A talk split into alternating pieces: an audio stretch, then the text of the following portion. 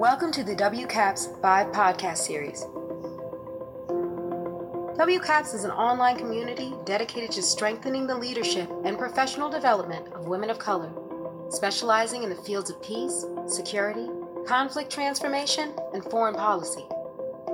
Join us as we unpack their valuable perspectives, learn from their strategies, and grow together. Vive Vision, Impact, Voice, Engagement. Well, hello, everyone. This is the Women of Color Advancing Peace and Security, a seat at our table podcast number three. Uh, and we've been having these wonderful conversations with the women who are jo- we're joined by today on how to combat racism and discrimination in the peace and security field and how to advance diversity, equity, and inclusion.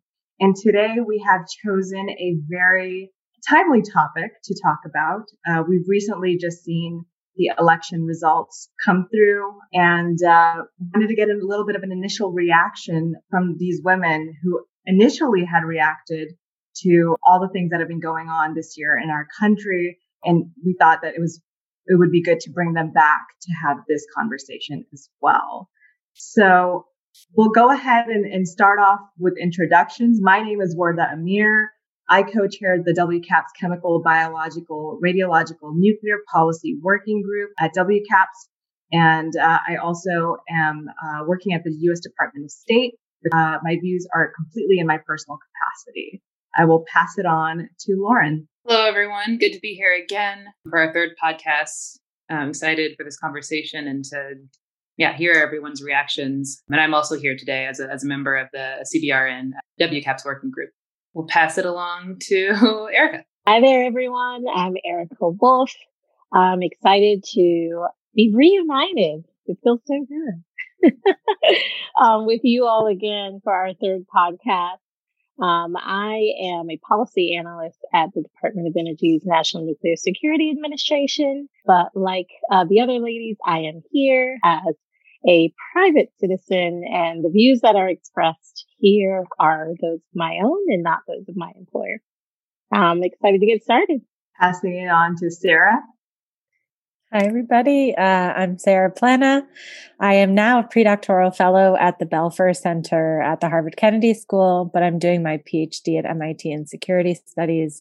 And I am a ple- pleased to be a WCAPS at large member. Really excited for this conversation with all of you. So, passing it to Liza. Hi, everyone. My name is Lisa Arias. I am also here as part of WCAP's CBRN working group. And I'm so excited to join all of you wonderful people for this conversation. All right, awesome. This is such a wonderful group. It's always great to reconnect with these women. And I think it's this is the group of women that we have talked about, you know, how we felt following the killing of George Floyd. This is the group of women that we've talked about such important issues. Recently, Lauren and I uh, were joined by Nabila Jamshid. We talked about, you know, colorism in the South Asian community. So we really hit on deep topics. And I really hope that right now, when we kind of explore what our reaction was, I, I want us to kind of revisit that place, go back a couple of weeks um, when the results were kind of, you know, popping in. I don't know how much you guys were following. I know I was glued to CNN and, and just, just media outlets constantly trying to, you know, see the numbers come in. It's been a very different year and it was definitely a different election and um, a one that was definitely kind of extended a little bit longer stressful year, maybe a stressful election, but I wanted to kind of get your initial reactions um, going back to that week. What were you feeling? What were you thinking? What were the thoughts in your head? And I'll kind of open the floor to anyone who wants to jump in first. I can go ahead and start. I think this year has been exceptionally difficult for so many folks and really the past four years. I was really struck reading a piece that mentioned how difficult it is to recognize how difficult something is in the middle of crisis or hardship. And I definitely felt like that was my initial reaction on Saturday morning when I found out uh, the election results and it was called. I hadn't realized the depth of what I was feeling over the last five years, really. I count 2015 as the start of all of this. Um, but I think a lot of people really underestimate how incredibly hard these last years were. I think it's a constant struggle to not think about the overarching, you know, kind of negativity that follows you all over the place as you see, know, we're all people who value government and our institutions and due process and the rule of law. And I think that you're not only experiencing that personal hardship, but also that heartbreak that comes with seeing where your country is being pushed. Absolutely. You know, that week, although, you know, it's only been a couple weeks, but, you know, as was mentioned, you know, I don't know if it's because of the time that we're in now, but things do feel like they have just drawn out in some ways too. And like, you know that that uh, uh, much time has gone by and in some ways this election does seem to still feel like it's you know dragging out right? So you know as i really think about that week much like you were i was i was glued to the screen as if we needed more screens in our lives. I was i was glued to the glued to the television and you know just really watching all the results come in. I, I remember just being hyper aware to all the details that were coming in through that, you know, sort of leading up and then, you know, just the hours following. You know, I, I'm I just had my my second child, and so my son is a little over two months, and you know, even in like, you know, midnight feedings, I'm like, I go and grab my phone, you know, because I'm just wondering like what is going to happen. And I think you know, it's much like this, maybe in times of crisis and times of uncertainty, that you are really kind of looking for any ounce of hope, you know. And so I think, you know, as results are coming in, it's your emotions are just so tied to all the pieces of information and and just being really i remember just being really present in the moment and uh you know, in that sense, it, it felt as if it was dragging on quite a bit. But wow, what what a year, what a tremendous time that we are in. Almost too much and over it's just completely overwhelming at times. So yeah, I just I just remember to your your question it just being really, really aware of every you know ounce of information that was being put out and and following the results for sure yeah i'll jump in and, and resonate with both of what Lisa and Erica have said. Um, though I, I, think I had a different reaction to how I, you know, coped with all of the the ups and downs because, you know, like like all of us, at different points during the the days that felt like multiple weeks between, you know, the election night and and um, the results being called on the Saturday, it just felt like uh, I felt like I was, you know, like a roller coaster of different outcomes and you just really didn't know like where to, you know, felt like very shaky ground at the time. So um, interestingly, my, my reaction, maybe this you know says something about me, was to kind of like zone out a little bit and say, okay, you know, tell. I told some friends and family this, like, I, want to know like the major things. I don't want to know every little detail because it's gonna like have me going like this during the day, uh, up and down, basically. so that was my my reaction during those couple of days. Yeah, and you know, going into work and kind of being in a different, you know, kind of stable universe there, and then leaving work and catching up on, on the latest news. So it was it was a quite interesting week having to be in like very different headspaces and mental spaces. But um, yeah, my, my reaction on on election night actually was like to take a walk with a friend. We're like, we're gonna go walk for a couple hours and we'll come back and see where things were. Just to yeah, just to hammer home what um, both of you all said about how uh, stressful stressful of a year it's been. We've all had to figure out you know ways to cope and react to the the news just keeps on coming maybe this is jumping ahead a little bit, but I think it's also so interesting that, you know, the election night or the election week, I guess, what it became felt like, you know, it should be this inflection point. But like Erica was saying, the, you know, things can, news continues to happen and move along. And you realize, you know, just how long term and how big the challenges are that the next administration is going to have to face. So it's you know you have your moment where you where there's some some finality related to the election, and then it's like okay, well now there's so many things that need to be addressed and tackled going forward and that's kind of the headspace that i'm in right now. Yeah i guess i just would also agree with, what's been said and especially lisa's point about the collective stress we've all been under was something that we have just gotten used to for for five year i think you're right lisa it's been like five years. And on the saturday when the, when most news outlets declared the winner I almost didn't want to believe it yet, or like I was in a bit of shock, and then allowed myself. I think that it was a sort of defense mechanism. You know, I don't want to hope because I've been dashed for five years. And it's sort of a wonder how we can get through at you know how resilient people are like they develop defense mechanisms um, but also the fact that we've been learning how to live in this world for for a long time and it's going to take some time to like relearn a new normal. I don't necessarily i i you know hope that it will get back to something before but it, you know i think we have a lot of challenges left. But once i allowed myself to celebrate i think i just kept thinking about so many people in my immediate life whose lives are going to change for the better. And I do know that the new Biden Harris administration is going to have a lot of challenges and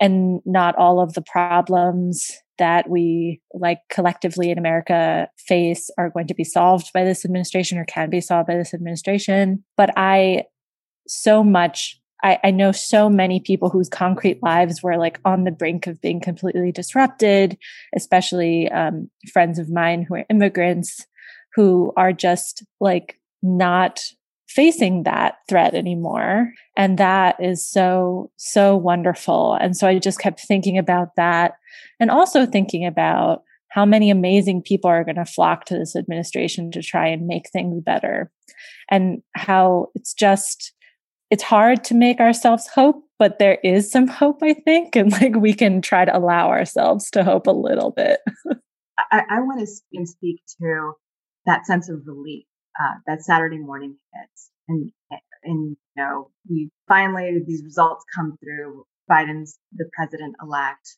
Kamala Harris is our new VP elect. There was a sense of relief. But also, I think there was a very historic moment and, you know, the glass was shattered. I guess I want to really there's there's a couple of questions I, I have in mind, but probably the one I want to ask. One of the very beautiful things on that Saturday, I remember, was the first, for the first time a feeling of we'd seen something we've never seen before in our lifetimes. I got to see young girls from my community just basically staring at their TV screens and for the first time seeing some woman of color who will be leading this country. And we talked a lot. I, I know Kamala Harris herself kind of mentioned the impact it would have on little girls. But what impact has this had on each of you? And I, I just want to turn that back over and, and, and kind of let's talk about the importance of representation. I can kind of jump in here. I mean, I think there's no way to underscore how impactful that was to see. Um, and I think especially having the first woman in the White House be a woman of color, it isn't lost on me that that is historic in itself. I think when you look at the movement to get the vote for women, you see how the efforts of women of color, especially black women, were kind of shunted aside because it wasn't the right time. And I did not think that, to be quite honest, after 2016 in my lifetime, that was something that I would see. And perhaps that is kind of the hopes that were dashed that election night and kind of what Sarah was saying earlier about it being difficult to hope. But I really do think representation matters. I mean, for the little girls who are five, six years old and this is one of their first political memories, I think it's, it's going to change the notion of what is possible for so many kids from such an early age. And that is so critical. And for little boys too. I saw someone on Twitter saying it's really important for everyone to be seeing this. Um, and I, I mean, I constantly tear up when I think about Kamala Harris in the White House. Um, it means so much. It it means so much that she's a woman of color. It means so much that she's a black woman. It means so much that she's a daughter of immigrants. I mean, I think a lot of us can see a lot in her. And yeah, I I don't it's hard to put into words how much it means, except I'm just so excited like what Lisa was saying about making this a new normal and hopefully finally at some point shattering the the ultimate glass ceiling.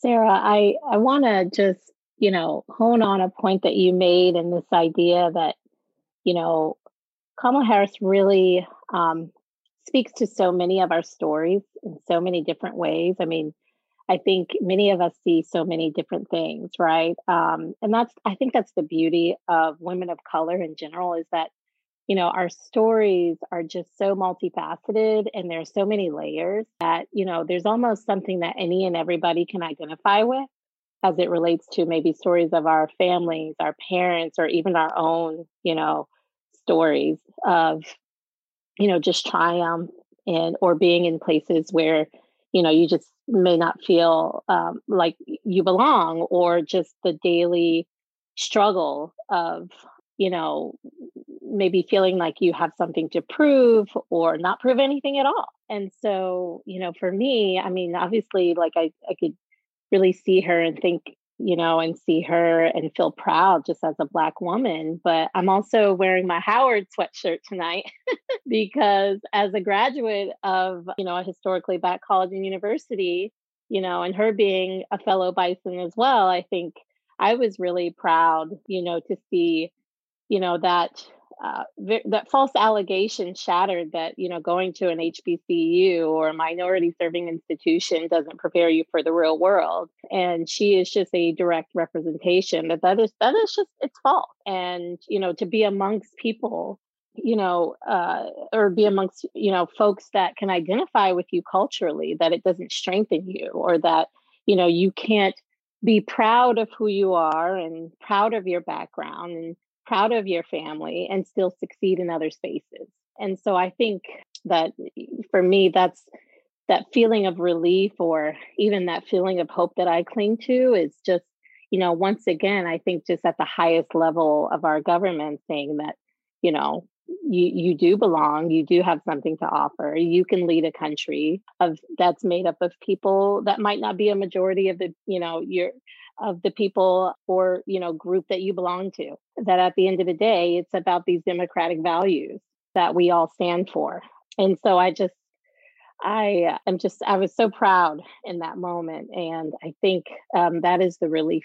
You know for a moment it, it felt a little bit easier. And it's not to say that you know the struggle doesn't continue because i think it's a daily effort you know in the spaces that we all occupy but it's it's just something else that we can sort of look to and something that doesn't need to be said that you know our we are not limited by our color. We are not limited by the perceptions or the history that we've had in this country. Yeah erica you're so right that we can all see ourselves and i mean i really i feel like america should be able to all see ourselves in Kamala Harris. You have the Howard connection. I have the California African American woman connection. I've watched Kamala Harris for years, you know, as our former attorney general. Um, and then it was groundbreaking when she became our senator a couple of years ago. And then now, you know, to launch, to be launched, you know, to this position is truly incredible and inspiring. Um, but I think the funny thing is about my, you know, when I when I think about her and the fact that she's, you know, now the vice president elect, and you know i think about all of us like i don't even think it, it's not even surprising that we have it in us you know as women of color to reach the the heights and have the the career and path that she's had. Like there's you know before 2020 black women were black asian american all all women of color were like absolutely capable and qualified and able to take on this responsibility and, you know, I, I, think about all of us and like where we're going to be in, in several years and how much better, you know, this country's going to be when we're in charge. But I think what was most surprising, and probably for uh, many of us, was whether the broader America was was ready or willing to elevate her, you know, to the highest position ever held by by a woman, and not even to mention a woman of color um, in this country. So that that was what was most surprising to me, and that gives me hope. Like you were saying, Liza, you know, and you, Sarah, too. I mean, who would have thought years ago that we would have gone from where we were, where we are now? So I think it just, you know, where where else can can uh, women of color go? You know, now we're vice president. I mean, obviously, uh, in the future, I hope we have a president. But uh, like, literally, the sky is the limit now. Like, it's it's incredible. So it's really really inspiring to me. There's nothing that we shouldn't be able to do, or or um, there's no place, there's no position that we shouldn't be able to see like ourselves in that that's what I take from it. I just loved some of the kind of emotion I heard in your voices, kind of just hearing your reflections and stuff. And uh, for me personally too, uh, this is this is a conversation happening amongst a group of women of color. I mean, she means some, the, it, what Erica said, I think I want to pull on that a little bit more. There's parts of her story that resonates, I'm sure, with each of us in some capacity. And uh, for me personally, that was kind of just reading or learning a little bit more about her background was the fact that she was daughter of immigrants. Uh, and I personally, being a daughter, like you know, daughter of two immigrants, I don't think there's, I don't know if people recognize unless they're kind of put in those shoes. There's some things you think you can't do. You grow up thinking they're not spaces for you because of who you are or what circumstances you were born into. I did not, you know, I, I was born to two Pakistani parents.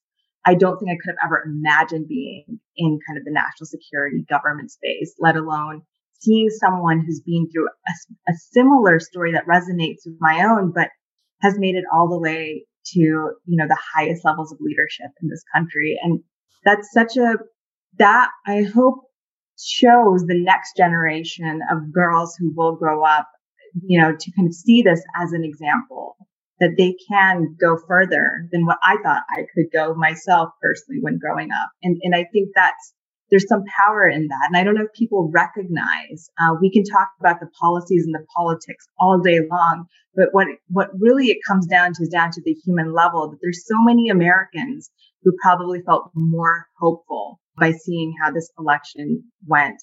And to, to speak back to that sense of relief that Lisa kind of talked about earlier, I think that sense of relief was a sense of we finally have representation. I don't think I realized how much I had internalized for a while, not necessarily feeling represented. And I think this really changes that. And, and that's not just because of, you know, what we, just because Kamala Harris has become VP elect, but also just general rhetoric and policies and the hope for a change for more inclusive and, and, and policies. To which I do want to kind of throw out a question to all of you. We in WCAPS are always advocating for diversity, equity, and inclusion. And we have initiatives like the Organization Solidarity Initiative, where organizations are coming together to combat racism and discrimination. And they've made these commitments as of the summer. What do you think that this election and the way it, it has gone, what does this mean for our goals of advancing diversity, equity, and inclusion and within the national security space and beyond? And I will open the floor back up for you to share your thoughts on that. It's a it's a good question. I was just thinking. I mean, I think the representation point that we've all hammered home on on is really important because I think it trickles down from the top, or it, you know, it hopefully will. If you've got um, a woman of color as vice president, um, I think it's only you know probably natural that you would expect to see uh, you know more people from diverse backgrounds all throughout government. And I definitely know that that was a that was a campaign promise of the uh, you know incoming president elect and vice president elect. So I think just explicitly in terms of rhetoric um, and what and their commitments that you know we we should um, expect to see that and or we should expect to you know hold them accountable to you know following through on on those promises. So i think it'll ideally kind of trickle down and it doesn't you know change doesn't happen overnight. Um, there's massive civil service and all those kinds of bureaucratic factors that um, make change slow in government. But hopeful hopeful that if there's um, high level support for seeing um, increased diversity, that that is, you know, a change that we'll begin to see over time. I also think that this election drew upon so many people. I mean, you didn't necessarily have what a lot of people talked about in the beginning, like we're going to switch Republican votes. What you had was more communities of color, more people coming out, more young people coming out and voting. And so I think that that level of engagement, I mean, I drove down to Wilmington on Saturday night to hear the speech and the crowds that were out were so diverse, so reflective of the America I know. And I overheard so many conversations between young kids, high school age kids, where they were talking about flipping the Senate in Georgia. They were talking about, hey, Kamala is the vice president and they sometimes become president. So Kamala could be the next president. And these were two young men just talking about this like it was the most natural thing. And I think that that is honestly one of the greatest takeaways for me from this election that young people are seeing that representation, are becoming engaged, are seeing these spaces as something they can aspire to. And so that argument that there aren't enough people of color, not enough women, not enough young people to draw from in the, talent pool, I think that's going to be rendered moot by the fact that now you have so many people starting to think about this when they're in middle school and they're in high school trying to determine their career path based on this new influx of information they're getting. And that I think is going to be a powerful, powerful result of this election that we're probably not going to see for a few years. But I, I really do think you'll, you'll ask people 10 years from now, hey, we got you interested in this. And at least some are going to point to this election. I also was thinking when Lauren was talking that the campaign promises and the, you know, speculation about who is going to populate national security positions and seeing so many diverse people on the slate is not only important for representation, but actually quite practically important for mentorship and for pulling people up. So I think this is, it's that's another sort of benefit of about putting people in it's not just diversity for diversity's sake but it's actually to make sure that there is a pipeline for those perspectives to not only feel like they belong but also to like practically be able to reach positions that maybe before were closed off to them through pathways like mentorship absolutely and i, I also you know i think about you know this was so so monumental um, for us in the United States. But I, I also think about, you know, the world was watching, you know, this election as well. And I think that, you know, when you have um, diversity in, in those highest offices, I think about what that means for our allies, what that means for those outside of the United States. I think it sends a very clear message about, you know, who we are, who continues to make up this country. And, you know, when you also look at, you know, the makeup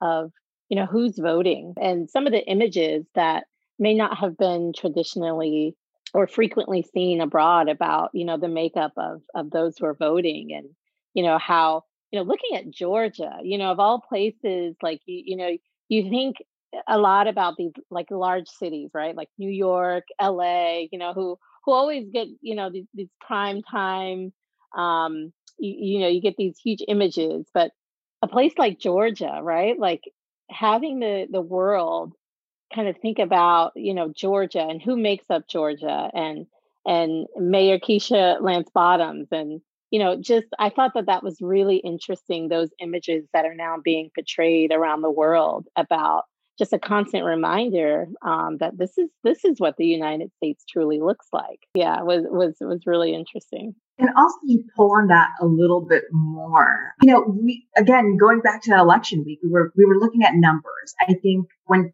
when these campaigns and stuff, they look at things in terms of like numbers. They're trying to do the analysis of, of, of they're going to win. We look at look at this, the map in terms of the electoral college, you know. But really, it comes down to voters. It comes down to people. It comes down to a turnout. People who were probably more engaged this year. We had record numbers of voting, record turnouts. I, I, I do think, like Erica was just saying, what happened in Georgia, you could see it in terms of like, you know, just the number of votes that were counted, being counted, like the mail-in ballots were being counted around whatever counties, uh, Fulton and Cobb County and so on and so forth. Or you can look at that as people actually mailed in their ballots. They actually thought this year that they wanted to make their voice heard.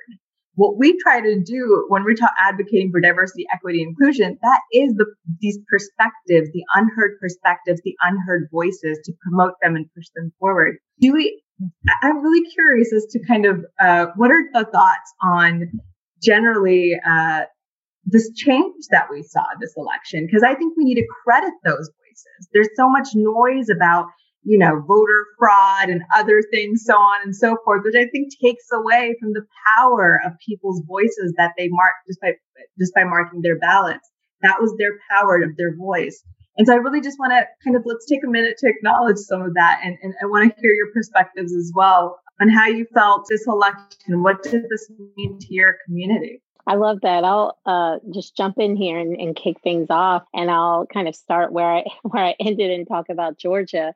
You know, Stacey Abrams. I think a lot of people um, became more familiar with her, but I, am a huge fan of Stephen Colbert, and so I watched her and uh, her interview with him, and you know, it was so interesting. Um, and I, I'm I think she she talks about this in her recent book as well, but you know that for her, it wasn't a huge surprise that it was method. You know, it's something that has been they've been working on for quite some time, and how methodical and all the legwork that was done in Georgia, and going to certain communities and getting, you know, those uh, popular culture figures involved, just really at the grassroots level. Um, and you know, everyone was just I was I was so proud to see the commitment of those in the African American community, um, those in the Black community, um, from talk show host to radio host. But I mean, I think that the effort was something that I saw that started, you know, really early on in a way that I don't remember happening in so many aspects of our society. You know, it wasn't just happening you know in places like our churches where you know who you know our black churches have been just staunch, uh, just really long time committed spaces where p- political views are expressed very freely, um, very poignantly and directly for the Black community. But we saw that now, it, you know, it was also happening on basketball courts, you know, with the NBA stepping up and doing a vote campaign and the NFL. I mean, there were so, so many places where people were saying, get out and vote that we hadn't seen before. And so we saw other figures adopting, you know, adopting the campaign that we may not have been used to. And that meant that we were reaching segments of society that, you know, may not have been, just may not have been given this, the attention that they had deserved in terms of communicating the importance of why you know your voice matters. Yeah i think that's that's really powerful. I'll take a couple more minutes to like hype up the black community and uh, you know the impact of not only just this election but i mean we can we can go on and on and on you know throughout history how important has it has been you know but that the black community in general you know with with some exceptions has voted as a block um for for you know throughout the history of this country and how powerful that collective voice is. Like we saw it even in, you know, changing the course of just the the um, Democratic primary season, and absolutely, you know, in the course of changing, you know, this election. And I think the one of maybe one of the um, takeaways from that is, you know, even not even just in the Black community, but we hear this as young people too. Um, and there's been you know so much concerted effort to kind of downplay the role of government and how important government is and you know kind of to make people feel that you know your vote or the, that government doesn't really matter you know whether um, that doesn't really affect your your life. But i think that we saw that that message has not been resonating or at least um, you know people the african american community and others like said the exact opposite like this really does matter and it matters so much that I'm going to, you know, call my friends, my family, you know, make sure that we are all expressing our voices. And we saw that absolutely in um, these predominantly black cities that, you know, for, for example, when we look at Georgia, I think that many of us would have tended to look at, you know, the state as, I don't know, as somewhere that doesn't necessarily reflect, you know, the views of the, of the black community. But we now, you know, have seen that narrative reverse that, um, you know, black black community may be um, concentrated in certain urban centers, but those urban centers like speak very loudly and can set the tone for the course of uh, politics and of like discourse dates that we didn't necessarily think of in the past. So I'm I'm excited to see, you know, now that we like have seen on our even just in this year like the power of um, African Americans community's voice. I don't think people like Stacey Abrams and many others are going to um, let that momentum not carry forward. And so I'm just I'm excited to see what it looks like in the future. I think I'll just add, I mean, I think what Eric and Lauren were saying were fantastic, but I think I would just add that they should get a special credit for just how difficult it was to vote in this election and how, especially given just how much dissatisfaction there is in voting a lot of the time, it is quite remarkable that the people who are often at the have like facing the most difficulty to vote took it upon themselves to to come out in droves and take the extra 10 steps that it took to do it. I just think like it's just remarkable and, and should be, um, should be lauded. Agreed. I think all of you have touched upon some really important parts of the selection. And I just hope that that outreach continues and that Stacey Abrams' approach to this kind of percolates throughout the rest of um, our country's leaders because communities who are struggling should not just be reached out to every time there's an election. And I think that there's a lot of um, kind of blame that goes around when communities don't show up to vote or don't vote in the way that people expect them to, when in reality we need to turn that mirror around and, and kind of reflect on the way in which we approach people and the way that that often comes across as transactional and condescending. And so I, I really hope that that conversation continues beyond this year. I love what you just said, Lisa. And, and I will say, I think there are definitely some communities that feel forgotten. And, and I think the election cycles kind of help, you know, that there's that moment where you get a little bit of attention, but you're like, okay, let's keep this constant. And, and I, and I do think that that sense of relief we were talking about again was just I, I, do feel we the, the way we saw people vote, the way people kind of in a very difficult election year, like what Sarah was saying, so hard to vote in some places more than others, the lines that people were standing in during a pandemic. And I, I just, I think it's, that shows the amount of energy and the effort that you were willing to take to kind of make your voice heard. Like we, I def, definitely have to commend all those people who kind of went out of their way to do that.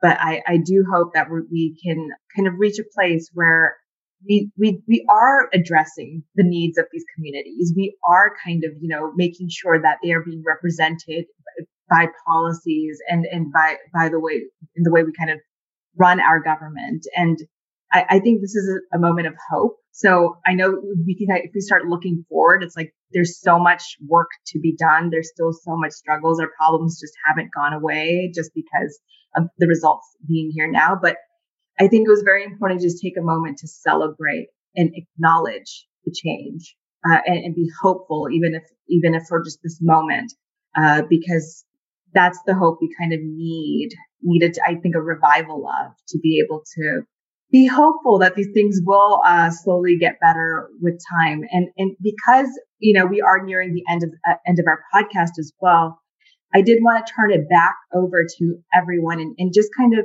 ask you what kind of hopeful message do you have and is is there something that we haven't talked about about this election that you want to talk about and a message that you want to share with anybody who's listening it's been stressful and i guess this this would be the moment to kind of just make sure we end on an optimism optimistic note um, and and just you know look forward to another four years of a new administration so passing it over. So this isn't really an optimistic note, but I actually just wanted to ask a question if that's okay. And I know that I didn't want to derail uh, really good question, so feel free to not take the bait. But especially just because all of us are experts in national security, I'm just really curious what takeaways you take from your expertise from this election. What should we, as a community of women of color, in national security be taking into our work or tangential work? And I was just thinking about this because so I'm from South Florida, and one theme of the election for me, which is interesting in terms of just from national security perspective, was the role of misinformation in the election, and not just foreign misinformation, right? It's just sort of domestic swirling misinformation, but the idea that we really don't know what to do with misinformation and it can and has been a national security threat in the past and it it reared its ugly head in South Florida quite a bit. There was a really good Miami Herald article about Cuban American communities which is my own community Colombian American communities and other communities in South Florida sort of taking misinformation and running with it and uh, and just acknowledging that that is a, a, problem that we face, though I don't have a lot of the answers. Um, but I was wondering if those of you who also follow followed the election so closely and also were thinking with the national security lens, if there were any other takeaways, positive or negative, you know. I'll take that bait.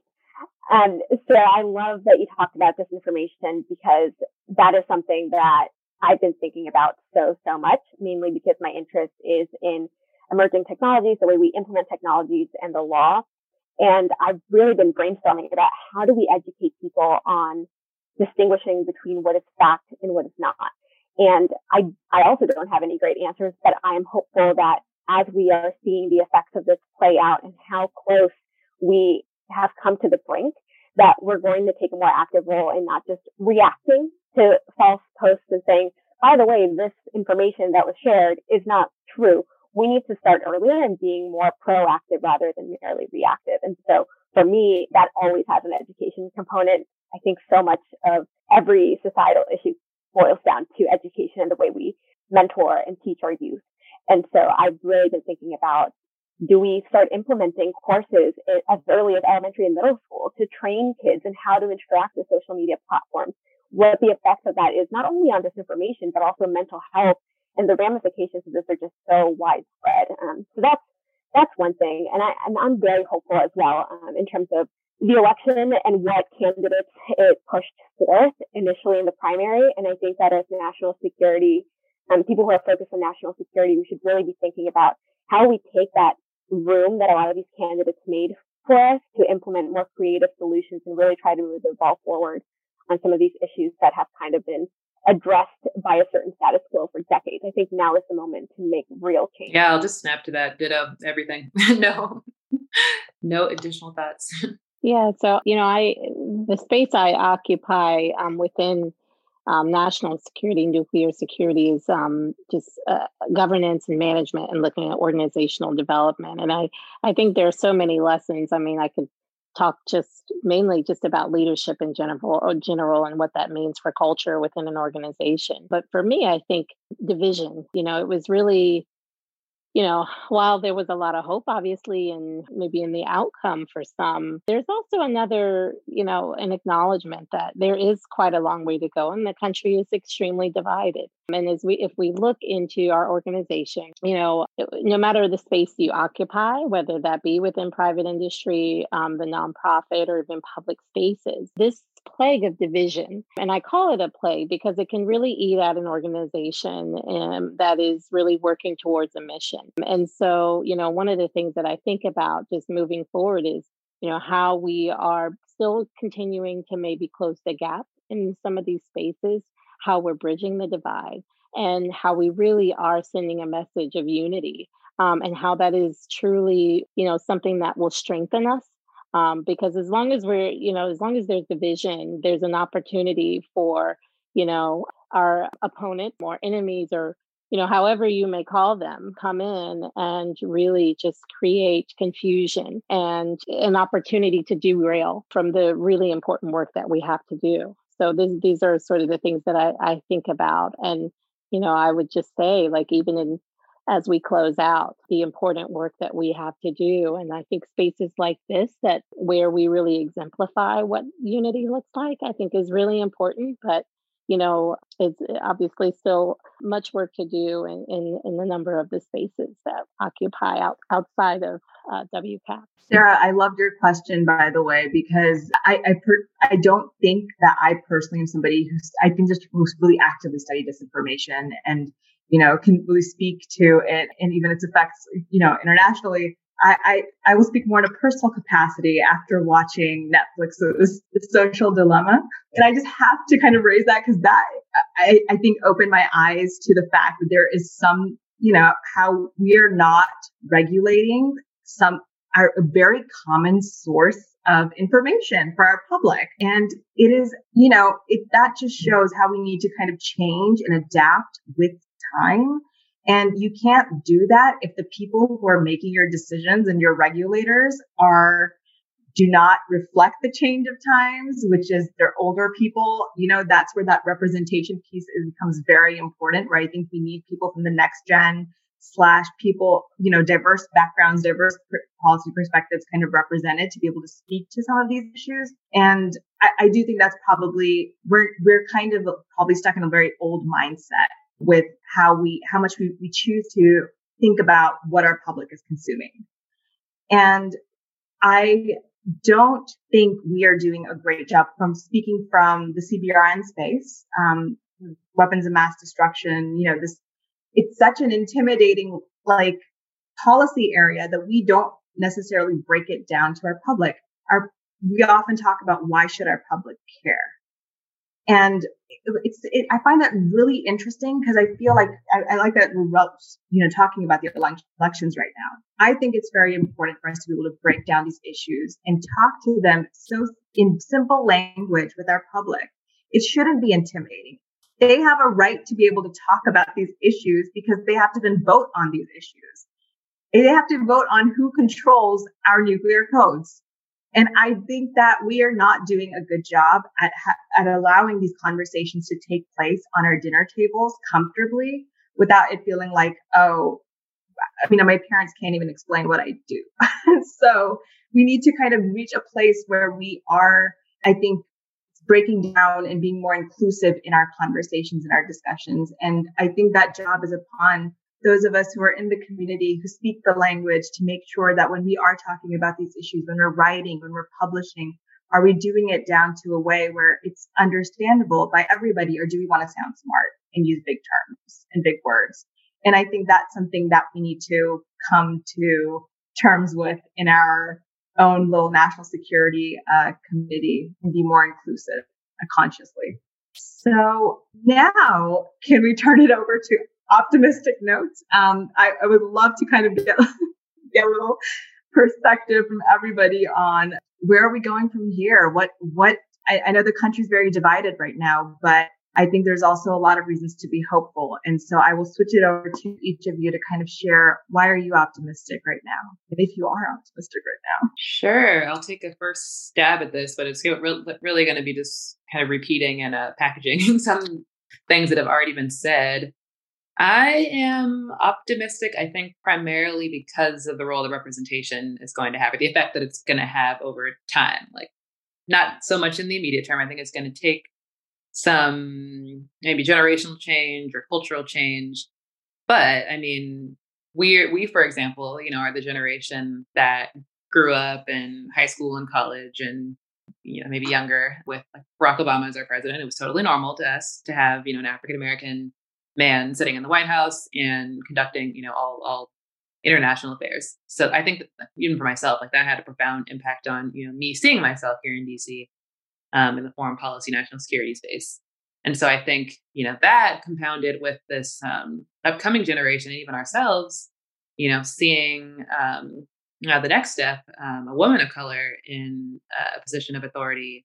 And then, um, as we've also talked about, you know, we expect to see uh, lots of different uh, men and men and women of color occupying different spaces in government. And so I just think about the effect that that's going to have on us, you know, to be able to more um, easily see ourselves all throughout government. So the effect, you know, even if it's on our mindset and on our ability to see ourselves in positions of power, I think makes me very excited, very optimistic. And I think it's going to be profound, but probably something that we'll look back on in, you know, 10 years or more from now and say, wow, like that had a really big impact on me and on this upcoming generation. So that's, that's why I'm I'm hopeful for many reasons. I think, like, on a personal level, just extremely hopeful for like my friends and family who do not have to face moving out of the country, for example, just I have a lot of colleagues in academia who are facing crazy visa issues and and the like collective stress I just want to come back to that theme because I don't know like the collective stress of the pandemic alone are probably going to have health effects forever but the collective stress of 5 years on a lot of communities is like is not nothing for mental health reasons and also physical health reasons. So I think that the fact that you know a lot of us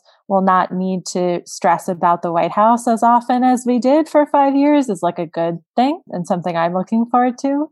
But I think more specifically to this community and to the WCAPS community, I'm just so excited about the fact that the momentum coming off of the George Floyd and Breonna Taylor protests is not going to be stunted. It's going to now have top down leadership throughout the government that's going to try to make strides. And it's a long term effort um, throughout all of the country, but it's just very exciting to see leadership that cares about this as opposed to the potential other pathway, which would mean that that momentum gets stunted again. So I'm just so excited about that. I love that, Sarah, because uh, you really, that's exactly thoughts and the sentiment that I was going to share as well is, you know, I'm optimistic um, due to the sense of belonging, but also just the correlation um, that what we saw in terms of what was happening on the streets all across our country that that made it to the ballot box and i think that is something to be celebrated that you know there was so much movement and you know as you know, political scientists, we think about these formal ways that, you know, we're involved in government and then the informal ways. And I think we saw those two things converge in, in this recent election. So I, I'm extremely optimistic that, you know, in, in a lot of sense, people came out to protest.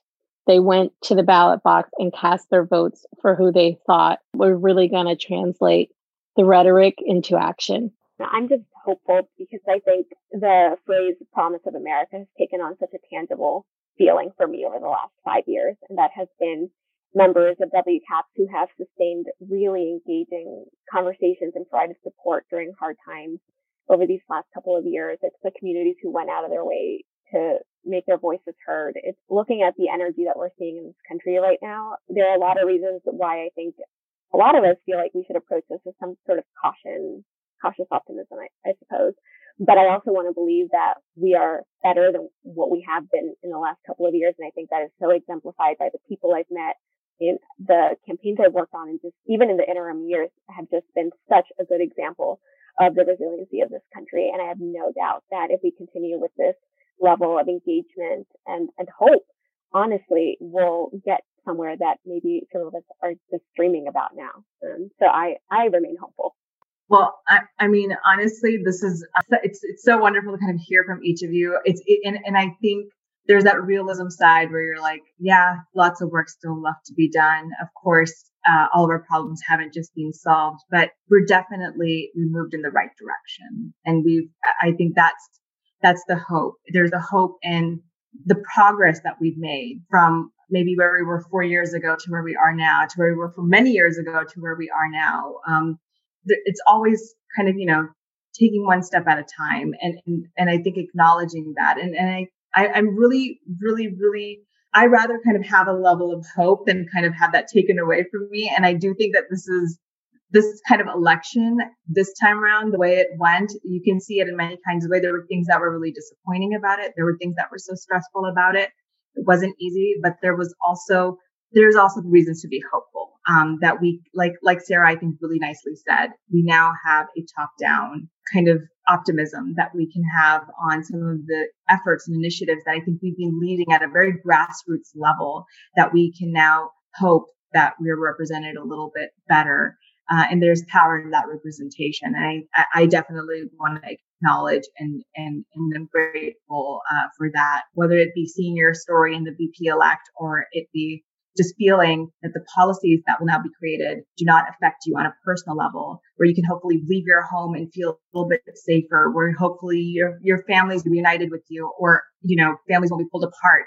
Little simple things that I, I hope that um, changes that we need, that we have needed uh, for a long time. Um, and so sigh, you know, breathing a sigh of relief, but I think it's important for us to just hope for a better future but yeah, but thank you so much, ladies, for joining. And Lauren, Sarah, Lisa, Erica, it's always a pleasure.